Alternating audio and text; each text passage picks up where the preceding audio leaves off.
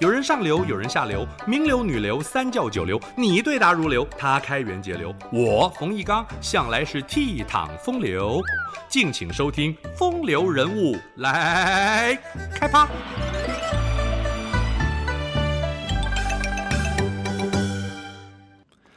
开封有国包青天，铁面无私辨忠奸。包公案，狸猫换太子就是宋仁宗出生的传奇，情节脍炙人口，但是不是历史真相。在位长达四十一年的宋仁宗，施政宽厚，是历史上第一位获得仁宗庙号的皇帝。而包拯公正严明、刚直不阿的形象也深植人心，不仅成为清官的典型代表，而且被尊为司法之神。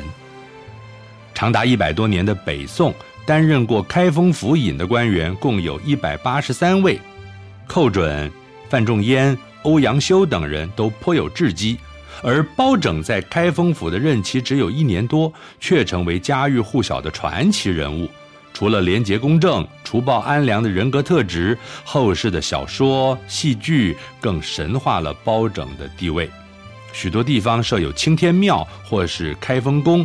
祭拜包拯，新北市林口和高雄大寮都有，而河南开封城里的包公祠和开封府遥相对望，是所有纪念包拯建筑中最具规模的，而且符合传统礼制东府西祠的应对。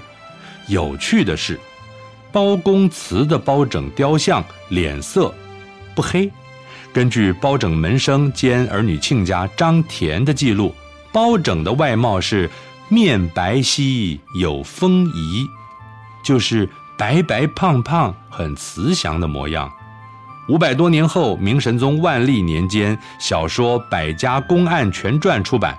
这小说里面把包公形塑成黑脸的造型，刻意用黑色彰显他耿直忠贞的威仪。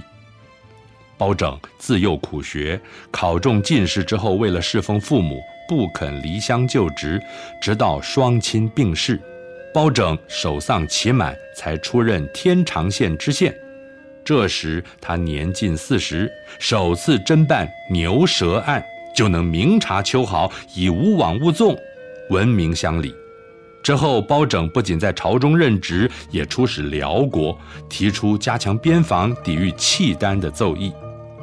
包拯在官场上最辉煌的时期，身兼三个职位：龙图阁直学士、尚书省右司郎中和权知开封府事。他多次斥责权贵和得宠的大臣，请求皇帝停止内降圣旨，杜绝权贵干预司法，更不惜犯颜直谏，恳求天子察纳忠言，知人善任。最有名的例子就是外戚张尧佐。借着侄女张贵妃受恩宠，竟然被任命为节度使，而且还身兼数职。包拯不只是当朝议论，还拉着圣上叨念不休，这个唾沫都喷到仁宗皇帝了。最终，张尧佐升官一案被撤销。包拯不负权势，嫉恶如仇。还有一个例子。就是七次上书弹劾江西转运使王奎，抓到他贪赃枉法、苛虐百姓、搜刮民财的罪证，但是王奎一是当朝宰相包庇，宋仁宗也对他多次贬而复用。包拯直言不讳，批评皇帝用人不当，逼着皇帝将其革职查办。因此民间俗谚说道：“官节不到，有阎罗包老。”把包拯比作阴间阎罗王，执法如山，英明决断，根本就官说不得。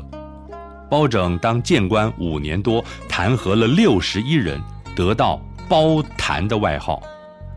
由于包拯的家风是孝肃二字，自幼培养出孝顺尊长、廉洁正直的品德，包拯也以不从无志，非我子孙来启勉后人。